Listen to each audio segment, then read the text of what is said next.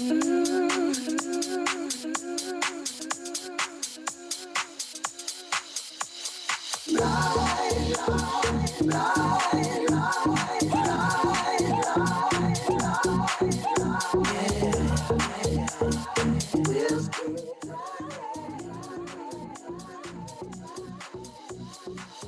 good morning and welcome back to the second hour of Love Babs Love Talk on Babs Rolls Ivy. I'm so delighted to have this conversation today with uh, Nicholas Dawidoff. Hello. Hello, how are you, Babs? It is nice to see you. Nice to see you. I am coming to the library to hear you talk with uh, our friend Mr. Betts. Oh, good. Thank you for doing that. That's today, right? At 6:30 or something, whatever. Yeah. So, so you got this brand new book out that I'm hearing good things about. People are really taken to this thing. And it just hit the is it out yet? Is it even out? Is it yesterday, finally? After Okay. eight years of working on it. Oh my maybe god. nine. I lost count. Eight years is a huge amount of time to put into anything. Yeah. Did you ever feel like, you know what? I'm ready to give this story up. No, that I didn't feel, although I would say that certain family members um might have might have wished. Not really. No, I it was really I mean, I I was I was committed from the beginning. It went back to my New Haven childhood writing this book and it felt really important and it felt really important to do it as well as I could and with the fullness um, that I thought that such an important subject deserved and hadn't really been accorded. And that felt to me, it felt to me like rooted in a kind of unfairness that I that I felt going all the way back to again to childhood. Um, you know, you and I talked about this while I was writing it, and um, if you want, I'll go ahead and explain where it came from. Um, well, I, I, I want to tell people the name of the book, The Other Side of Prospect, a story of violence, injustice, and the American city. So, and you're not, you're no stranger to writing amazing books. I mean, you're a Pulitzer Prize nominated author. So you're no story, to, you're no stranger to great storytelling. I hope. I mean, you know, different books take different levels of, I think, um, experience. And, uh, you know, this is something, again, uh, uh, that I thought about writing for a really long time before I did. And that's because I thought that it would be challenging and I didn't know if I was experienced enough to do it. And um, I think with subjects like this, when you're talking about s- subjects like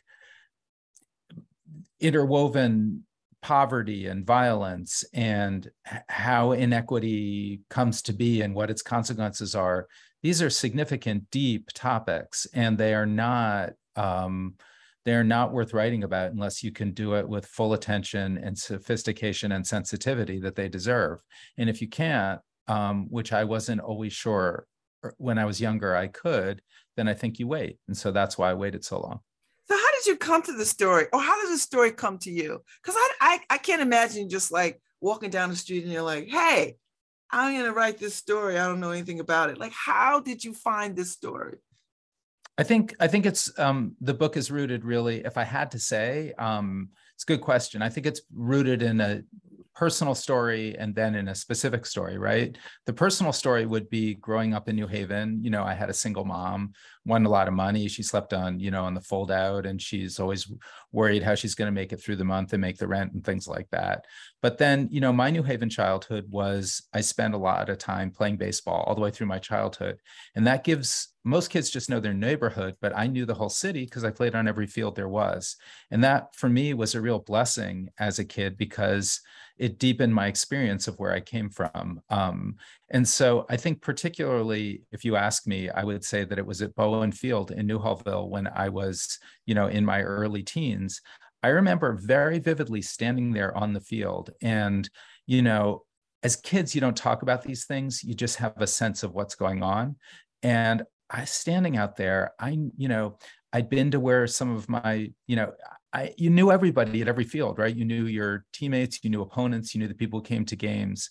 And I had some sense, it was just my sense that, you know, my my mom might have had her struggles and my dad was in and out of institutions, but you know, compared to me, some of the people who I was playing baseball with were their families were really struggling. And I standing there on that field, I just remember it was a dusty field and I was just thinking about it. And when you're a child, it gets really formal in your mind, right? And I was just looking out beyond the field and so close was Yale. And for any of us who are townie kids who grew up in New Haven, Yale, there's a feeling that this is paradise for young people. And it just seemed very strange to me that I couldn't explain. I just thought, how could this be that these two very different childhoods existed in such close proximity and yet we're you know in america away and this was just something i thought about all my life i thought about how it felt why it might be and again maybe these were conversations because again as children you don't have them or at least we didn't um, that maybe you know those were conversations that I was in part waiting to have. But then, if you ask where the specific story came from, so I moved back from Brooklyn to New Haven with my family because it's something I want to do. And I know generally, I guess you could say thematically what I want to do, but you're right. This isn't a specific story. And everything changed when I got a call from a lawyer in New Haven who'd heard what I was doing. And he said, I just want to tell you about one of my clients. And once he began telling me about this young man who was in prison for all these years since he was a teenager for something the lawyer was very sure he didn't do. Now, I didn't know whether or not he did it, but as soon as I began to review the case and to get a deeper sense of this young man and his community and so forth, it became clear that this was going to be a lens for me to think more deeply about some of the problems that have persisted in New Haven. New Haven's just a representative city, right? New Haven's problems are because it's a small city with big city problems. They're the problems of many places, and it has the potential and the wonder of many places too. But I call New Haven a model city, or you call it a representative city, because everywhere you travel in the country, you see similar, you see it as kind of almost a template for similar issues that are American issues. Yes. So when you decided to, what was the moment that made you decide that this is where you were going to spend your time and that you were going to write about this? Like, what was that moment? I think, you know, I think um, there I was with this young man whose name is Bobby. And I was talking with him, and I knew that you know, I knew that I was very invested in the social science and in the history and making sure that I understood all of that. But once I met him, I found him to be such a perceptive, observant, and candid person, especially in thinking about his childhood. And I thought that he was such a wonderful he had such wonderful ability to evoke not only his childhood but then many people's childhood just in the way that he spoke. And that made me feel excuse me babs that made me feel that this could be done. And then i began you know to meet you know when we're talking about the specific murder that i wrote about i got to know one of the murder victims family members very well and it was similar with her. I felt that she really really spoke into the particulars of her family life and her upbringing both in south carolina and then in new haven but also um, she did so with a kind of eloquence and a dignity and a grace, and also an honesty. Like she wasn't she wasn't she wasn't afraid to talk about anything and i felt that by by by knowing these people they became sort of almost a, a window into many people's experiences and that's what i think what a, a, writer seeks. You don't you look at the specific in order to talk about many different people and to give people who maybe aren't aware of these experiences a deeper feeling for them. So as you are as you're gathering this information and you're thinking okay how do you how do you tell the story in a way um, that is engaging, accurate, truthful, authentic, um, and and compelling. the, the, the, you know, you do your best with all those things, and that is that that's the tall order, right, for making a good book. Um, and maybe that's why it takes so long. I mean, if I showed you the way I created the structure for this book, I put just the themes, just the bigger ideas that I wanted to talk about on little index cards, and I put them on the floor in the attic where I work and I was moving them around and they were like box cars on a railroad train, right? Because you want the order, the structure of your book to, in some way or another, lift everything that you're saying and to make it go somewhere to have make again deepen have more feeling as for accuracy well you tell me because i hope when i met you the first time that first i told you what i was doing and then i checked with you at the end of the conversation i said you know have I asked you about anything in a way that seemed as though I was going to go astray? Is my tone in any way suggest that I don't know what I'm talking about? Or did I mention anything in my part of our conversation that was factual that you thought was wrong? And I hope in the course of writing this that I did this with every single person. I was constantly checking myself back over and over and over again because let's just face it some of the problems that I was writing about persist because a lot of people don't care about them. It's easy for them to look past them. And for me, if I made mistakes, that gives gives people an excuse to look past things. And all I wanted to do was to do some good and to illuminate things that in one way or another, just I felt I was, far from the only one who I thought should be doing this, but in my own small way, in doing whatever part I could, I wanted to be sure that there was nothing about the book that was self-defeating if you know what i mean. Mm-hmm, mm-hmm. so um so you were a, a, child in new haven and you come back to new haven after being away and you said you know i'm gonna come back raise my family i'm gonna do all these things. Did this book give you some peace or did it give you a sense of revisiting your childhood? Like what what was that like well, I think one of the reasons maybe I was alluding to earlier that I think New Haven is simultaneously a great place to grow up, but also sometimes a troubling place to grow up is because it's got so much of what the country has to offer. And that's great for a writer. And I think that's also great for a child.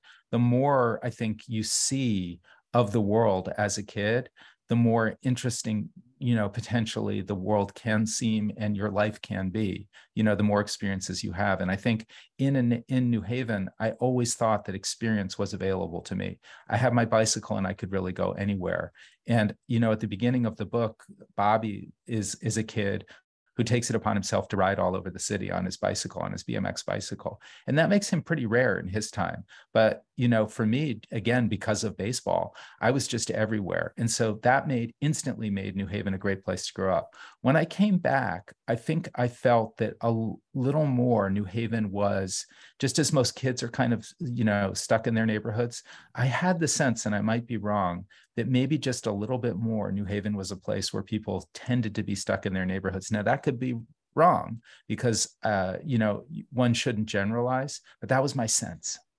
Mm and i felt that that was that was something that i you know in my work i have gone a lot of places in life and that was something that i also felt in other places. Again anything i pretty much would say about new haven i would say that new haven just typifies new haven's problems whatever they are and some of the beautiful things about new haven too. They typify american um, you know sort of complexity of the country.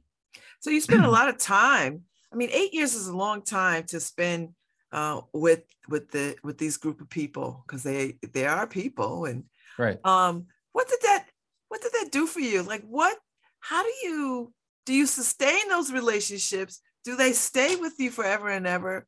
Do you feel like you yourself are connected to this in a in some metaphysical kind of way? That's a great question. So i heard someone on the radio recently talking who makes movies a filmmaker and they were talking about how it's just what it's like when people make movies for Hollywood. And all these people get together for six weeks and they have this incredibly intense experience and they make a movie and they're almost like a family making the movie. And then they never see each other again. And they just go on to the next intense experience. And, you know, and maybe they know like one person after that, or they work on another project together and they fall into each other's arms. Being a writer is a tiny bit like that because it is so intense, except that for me, with every project, I've stayed in touch with. It just works out. Not everybody would want to stay in touch with me, but it's also true that, you know, every project i think you know i there there there there are different there are different numbers of people who you just naturally stay in touch with. I mean i you know it's not prescriptive or anything it's just kind of life whatever happens you know it's like a work project for anybody. Some work projects you become friends with people and other work projects you work closely together in a good way together and then you moved on. I think this project um I felt particularly lucky in this project that, well, first of all, I interviewed over 500 people. That's a real lot of people. And that's what takes, that's one of the things that takes a lot of time, right? And I did that because I wanted to be really thorough, but I also wanted it to have lots of detail and nuance. You remember when you and I were talking about Newhallville when you were a child, and we talked about, you know, the southern qualities of Newhallville, and you were telling me about, for example, the people who came up from the south who were who had farms, and they they'd bring when the, when their produce ripened, they'd bring it up to Newhallville, and they have pickup truck, and they drive around, and people would come out and they buy fresh produce right off the truck that had been driven up overnight from Virginia, North Carolina, or even South Carolina, places like that, right? And I loved stories like that because they really evoked both the day to day, but also the vividness of a thriving community, right? And that's one detail, but there's so many other details that make up for what many people consider their neighborhood. And lots of people might remember the church, but then only one person might remember that that guy had a hole in his backyard over which he had a grate, and he'd figure out the best way to smoke meat in his backyard in that hole with the grate over it in his backyard, right? And then I would want to know how he did it. Or I'd want to know, you know, when New Haven was becoming increasingly segregated during white flight, I wouldn't want to just know that you know, new uh, a neighborhood like Newhallville became segregated. I really wanted to know how segregation worked. Uh, there's not nobody's going to make a record of things that they're not proud of, right? But it is possible to find out how it actually happened, what the role of real estate brokers was, what it was like when during that period of transition when black people and white people were living together and some of those white people were racist white people who were going to leave like what exactly did they do? And so to do all of this and accumulate all those details so that you are telling the true history of a neighborhood because for me the neighborhood was the main character of the story and neighborhoods and what happens to neighborhoods and the consequences of neighborhoods for kids who grow up in them this was this this was this was at the heart of what i was doing. And if you're going to do that with with that level of, of, of detail, it just takes time. And so that's really, really what I wanted to do. I wanted people to love the neighborhood and to know the neighborhood. And so, yeah. I like that. I like that a lot. Because I, I, I, I always think that there's such a richness to all the neighborhoods in New Haven, right? Like New Haven is an interesting place where there's stories buried in all of the neighborhoods that make up the city and uh, and if you look and spend a little time, you'll get like a little snatch of it from folks. You know, if they're still standing. I I, I love that. So Nikki, when did you know that you were going to be a writer? Like, did somebody put a pencil in your hand? Like, when did it catch on fire for you? Well, I was. um It was certainly, you know, you're good at some things in school and bad at others, and I was always a kid who was like, that's what they said I was good at. But for me, there was I mean, I love I love playing sports and I loved books. And for me, both of those things then I loved them in such a way that they seemed incredible and unattainable. And I remember just the idea that I could be a writer seemed so far afield that I never even really considered it until right at the end of college. I was just, I don't know what came over me. It was like a brave moment in life where you just say, I'm going to try this.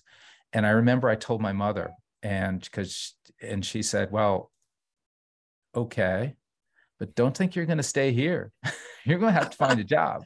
So you know which i immediately did um, and you know and then at first you know i was just working for other people and doing all of my writing at night and on weekends and things and it's like everybody else who really wants to do something that's difficult to do um, I felt like I was lucky to have the opportunity in life to try to do it, and I wasn't going to mess up my opportunity. I was I didn't know if I could do it, but you know, you know, I didn't know if it would happen, but I knew that if it didn't happen, it wasn't going to be because I didn't try hard enough.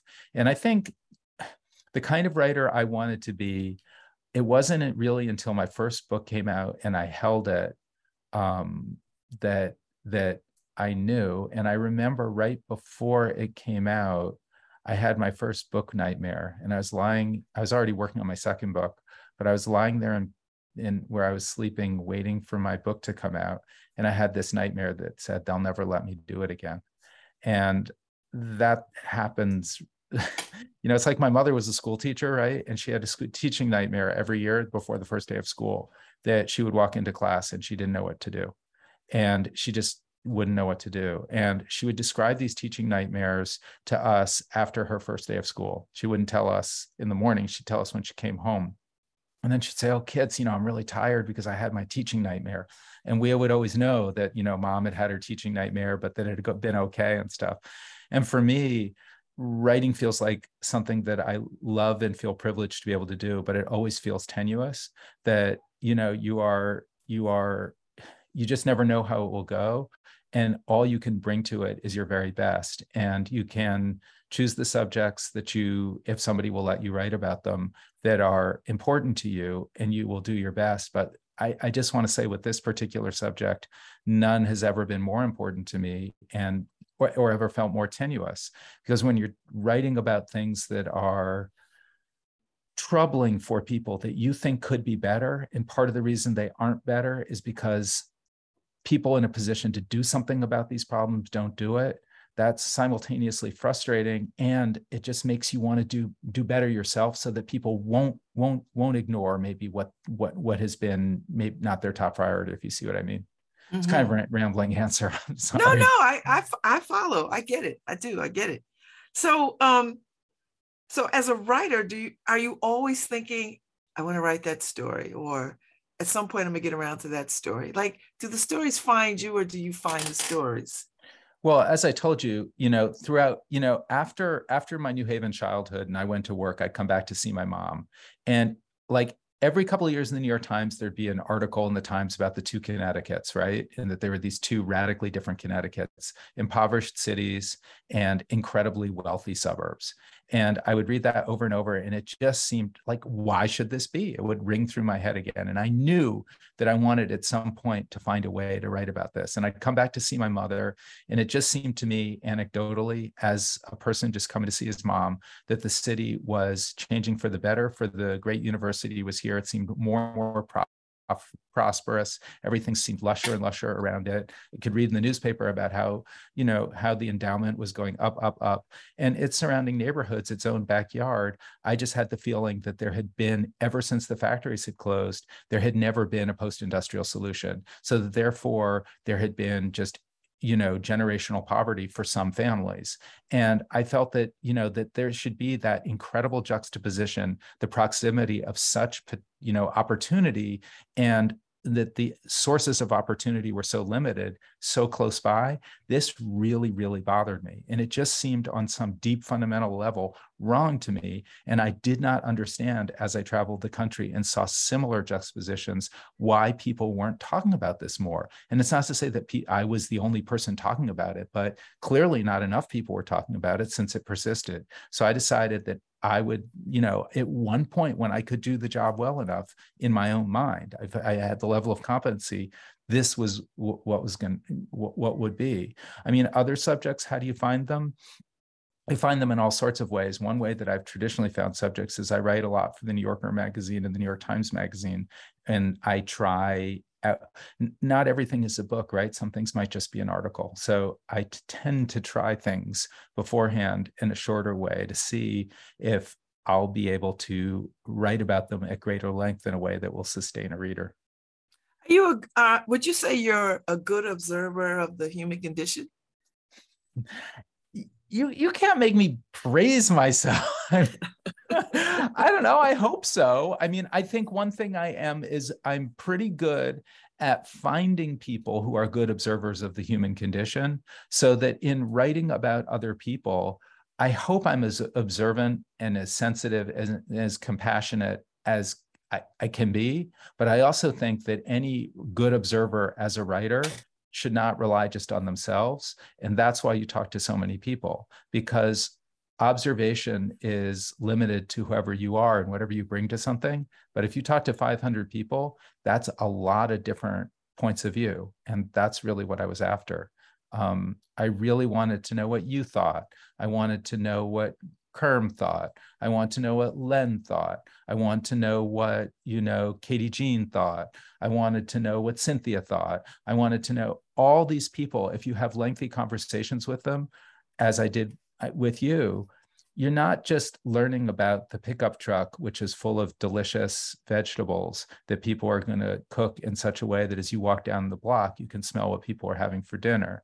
You're also going to learn how people feel about being in a position to not only provide a good childhood for their children, but a source of upward mobility. And you're also going to learn when that is taken away, what that feels like. And if you can do that, if you can listen to how a real spectrum of people are talking about things like that, then just by extension, I think you become a good observer. But for me to become a good observer on my own, then I'm not doing my job because my job is the experiences of many, many people who are willing to authentically describe them. So, do you think you have a memoir in you? Oh, I don't know if you I, have one. Do you I have did. one? I did. Yeah, no, when my so when my father was someone who was a real a person of great personal promise, who was like, you know, he's the child of immigrants who's, you know, his grandfather sold things on the street and then he um, I won't bore you with stories of them, but you know, it was a immigrant story of, you know, gradual uplift. My father became the first grandson, you know, and he was going to go. He went to wonderful college, and his he played high school football with Jim Brown. He played against him in college and lacrosse. I mean, these were, you know, he was a the, he, he he was a great student and then he completely fell apart he had psychotic breakdowns at a certain point my mother when we were little very little my sister was one and i was three we had to leave overnight because he become violent he didn't know you know but nonetheless and when he died i felt as though all anybody had ever talked about were the years of his promise and his decline all the years he spent in institutions wandering in streets you know falling apart. This wasn't something people ever talked about.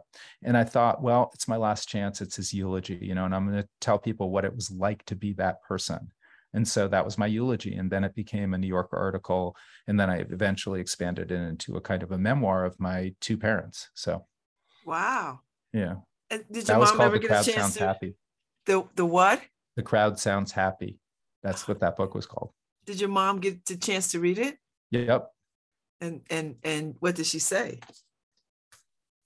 Uh you know you don't want to you don't want to talk to you and say the nice things that my mom's saying to me but you know i mean i it wasn't easy. I mean we cried a lot. What can i say? I mean this you know like many many families have difficult things and every family has difficult things in the family right? And this was our these were our difficult things and it had great effect on everybody. I mean you know my father was a tragic person and because of his you know just uh, you know really hard life it made my mother's life much harder too. And when you marry someone who you're in love with and they completely fall apart and they become you know something that you are tied to because of your kids through your whole their whole childhood this is not an easy thing. So i think it wouldn't be easy for my mother to go back through those things. And i really credit her for spending those days looking at it very carefully with me and talking me all the way through. And she didn't ask me to change anything.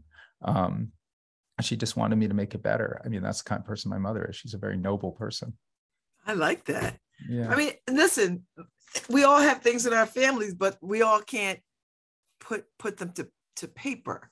And so I think that's a real gift to sort of be able to do that. And uh, I, almost like leaving a legacy for your own children to sort of explore and examine who their grandparents were and are.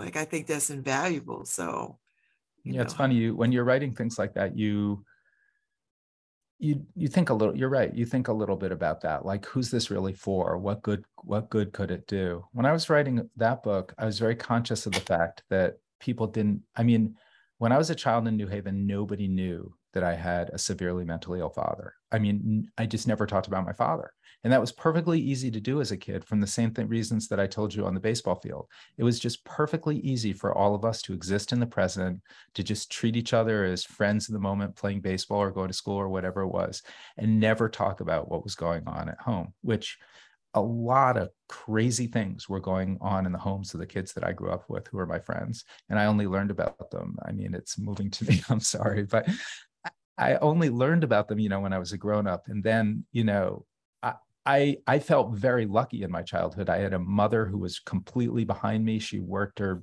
butt off, you know, and she you know, it might not have been fancy. We we didn't have a TV, we didn't have dessert, but we we had we were supported. We knew where we were going. We had, and you know, but this it was very hard at times to go and see someone who was as who was as troubled as my father, and I had to go see him every month, minimum.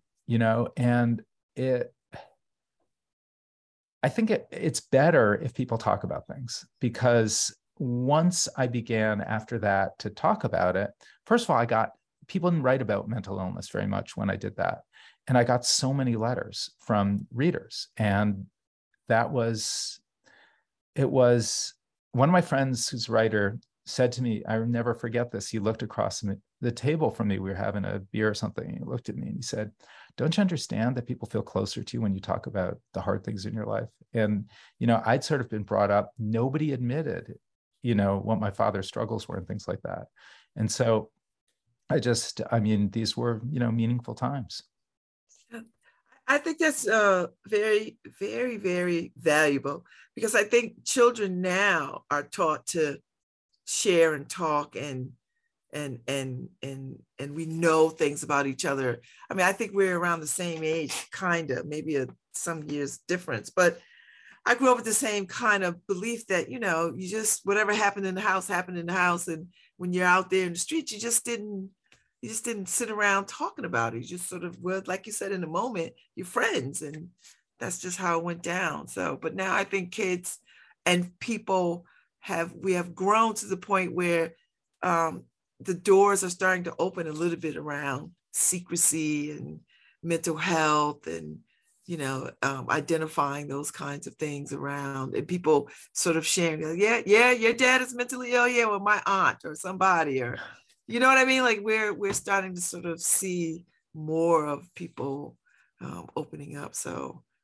yeah, it wasn't just a... that, but I mean, you know, all the many things that seemed at one point in life so or in time when you know when when i was a kid that seemed just these were things that just should not be mentioned.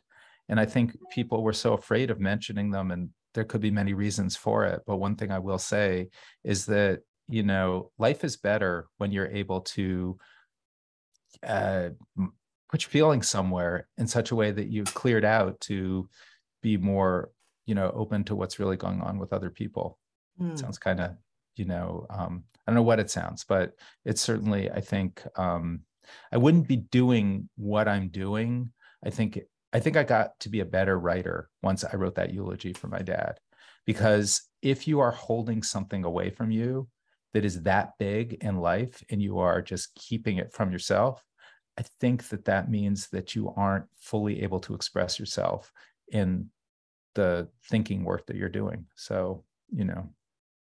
Thank you for that. Yeah. Thank you for that. I, I I received that in a lot of ways that I can't begin to tell you. Um, so your book is out. How do you feel? You know, I um every every time you you there's a there's a mixture of relief and anxiety if you're being completely honest you want you want it to go well for the book because especially if you're writing a book about you know things that you hope will be better in the world your own tiny tiny contribution to something like that you naturally hope that you know if you're writing about things that you feel have been somewhat ignored if your book gets ignored that's a double frustration right? Because your book is just your own every person can only do so much as what they can do but if this is what you, do, you, you decide to do and you know people either don't think well of it or they don't pay any attention to it whatsoever that would make you feel twice bad whereas usually you would just feel once bad like that but don't you think uh, you've earned that's some, an honest answer but you've earned some you've earned a great deal of grace around uh, establishing a reputation of being one of one of the finest American writers. Uh, so your book is not going to get ignored. Oh, I guess I, I don't think of it in the same way you do. Maybe I guess I think of it more that um, there's so many reasons to try to try so hard to make your book as good a book as it can be. And the 1st mm-hmm. is in this world, there is so much competition right now for people's attention. And it goes beyond whatever they're reading. There's so many different books for people to read so many books are published. But then we live when i was a little kid all we had in our house for, was were radio and books right? And i was someone who could listen to the radio and read a book. So i was always reading a book. But now they're these little rectangles with you know and on those rectangles i guess you can have books on those rectangles but that's not what most people have on their rectangles right? And they're enormously distracting. And you know let's face it you know if you're looking at if you're looking at your phone all the time you're not reading a book. So i just feel as though there's a lot of competition for people's attention and it was up to me to do as well as i could in part because i had to you know engage with that So that's the that's the the granular on the kind of thing that a person thinks about when they're trying not to pay attention to their new book. and, not, and not succeeding. now, now, do you have a ritual that once the book is out, um, uh, that you do something or go on vacation, or do you have a ritual of some sort to like say okay, yeah i have i do have a ritual it's starting a new book before it comes out so that i don't have to pay as much attention to its fate Have so you started been, a new book? So, and it takes, you know, book? nine months to a year from the time you finish the book until all the editing and fact checking and everything is done. So all those months I've been working on a new book. So you are working on a new book? Always. Always. Seriously? Always. Always. I mean, I got kids. I, you know, I mean, this is. I get it. this is this is this is what you do. But what I do. I always just think maybe you need a little mental health downtime. Like okay. that might be true, and there might be members of my family who may be on your side in that one. like, could you take a week off? Can you take a month off? Can you, you know? I you was know, researching this summer. Oh my gosh, really? Yeah. Oh Lord, God bless you. I, I I admire that kind of commitment to to the craft. Well, so, you're spending eight years on something, you know, that's a long time. And with it come many other consequences. And as a result, you better get going on the next one. Your wife's hands are going to go to her hips. And you say, you know, what, on, what are we doing? what are we doing? eight years, really? that might happen. Yeah. Well, I know that you are in conversation um, this evening at the New Haven Public Library at 6:30, and and if people want to hear more, will there be books there to, to buy, or like what's the? I think so. Um, and there also will be um, an event at Stetson Library next. Yes. On the 26th, I think. Yes. Yes, the Stetson uh, Library, and, and and I think you're going to be in Madison. Yeah, at RJ Julia, um, which is a wonderful local independent bookstore. I, you know, my New Haven childhood was uh, going to the New Haven Public Library and checking out books. And I met my first writer there, Eleanor Estes. And uh, soon enough, I was shoveling her walk and I was putting up her Christmas tree and I was raking her leaves. And I did that for as many families as I could find. And then I would spend that money at places like Atticus, and in the back in the day, it was like the Foundry and Bookhaven. Oh my God, yes!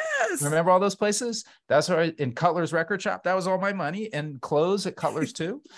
and um, so it's very exciting that tonight, for example, Atticus, where I bought books as a child, will be now selling my book at the library, and I think that there will be some books from the Community Foundation for Greater New Haven at Stetson that they have um, that they are bringing and but it's it's you know there are a million places obviously you can buy books on amazon but for me one of the great joys of new haven was there are all these local independent merchants yes. like the guy who sold you know my pants and my records and my books and my my bread and everything else you could buy from the, that family and so i always always um, try as best i can to buy things from the people who are my neighbors Yes, I like that. Well, I will see you this evening. And uh, if I don't buy a book today, I'll wait to get it at the Stetson so you can sign it because I like a uh, signed uh, copy. anything, anything that's good for you is great for me, Babz.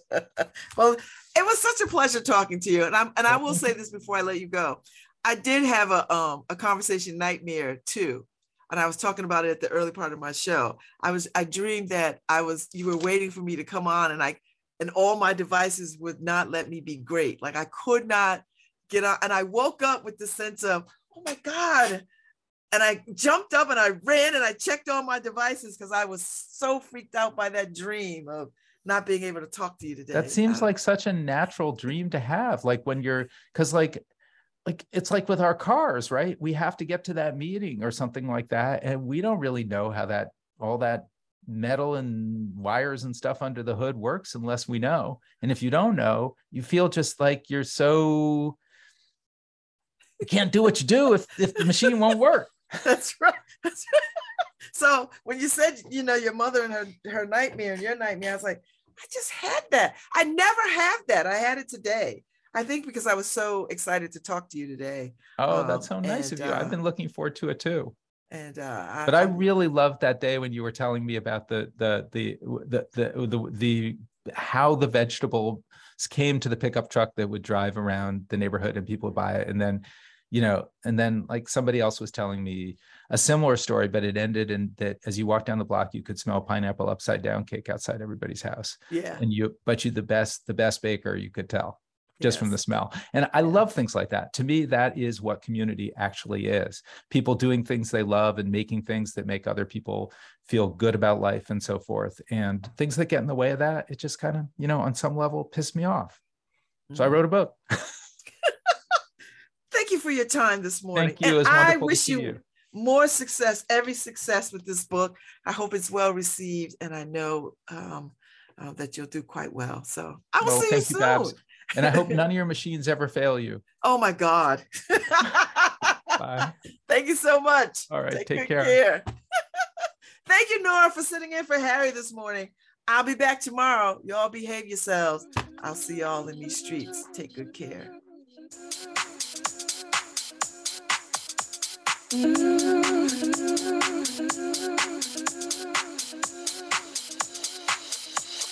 light, light.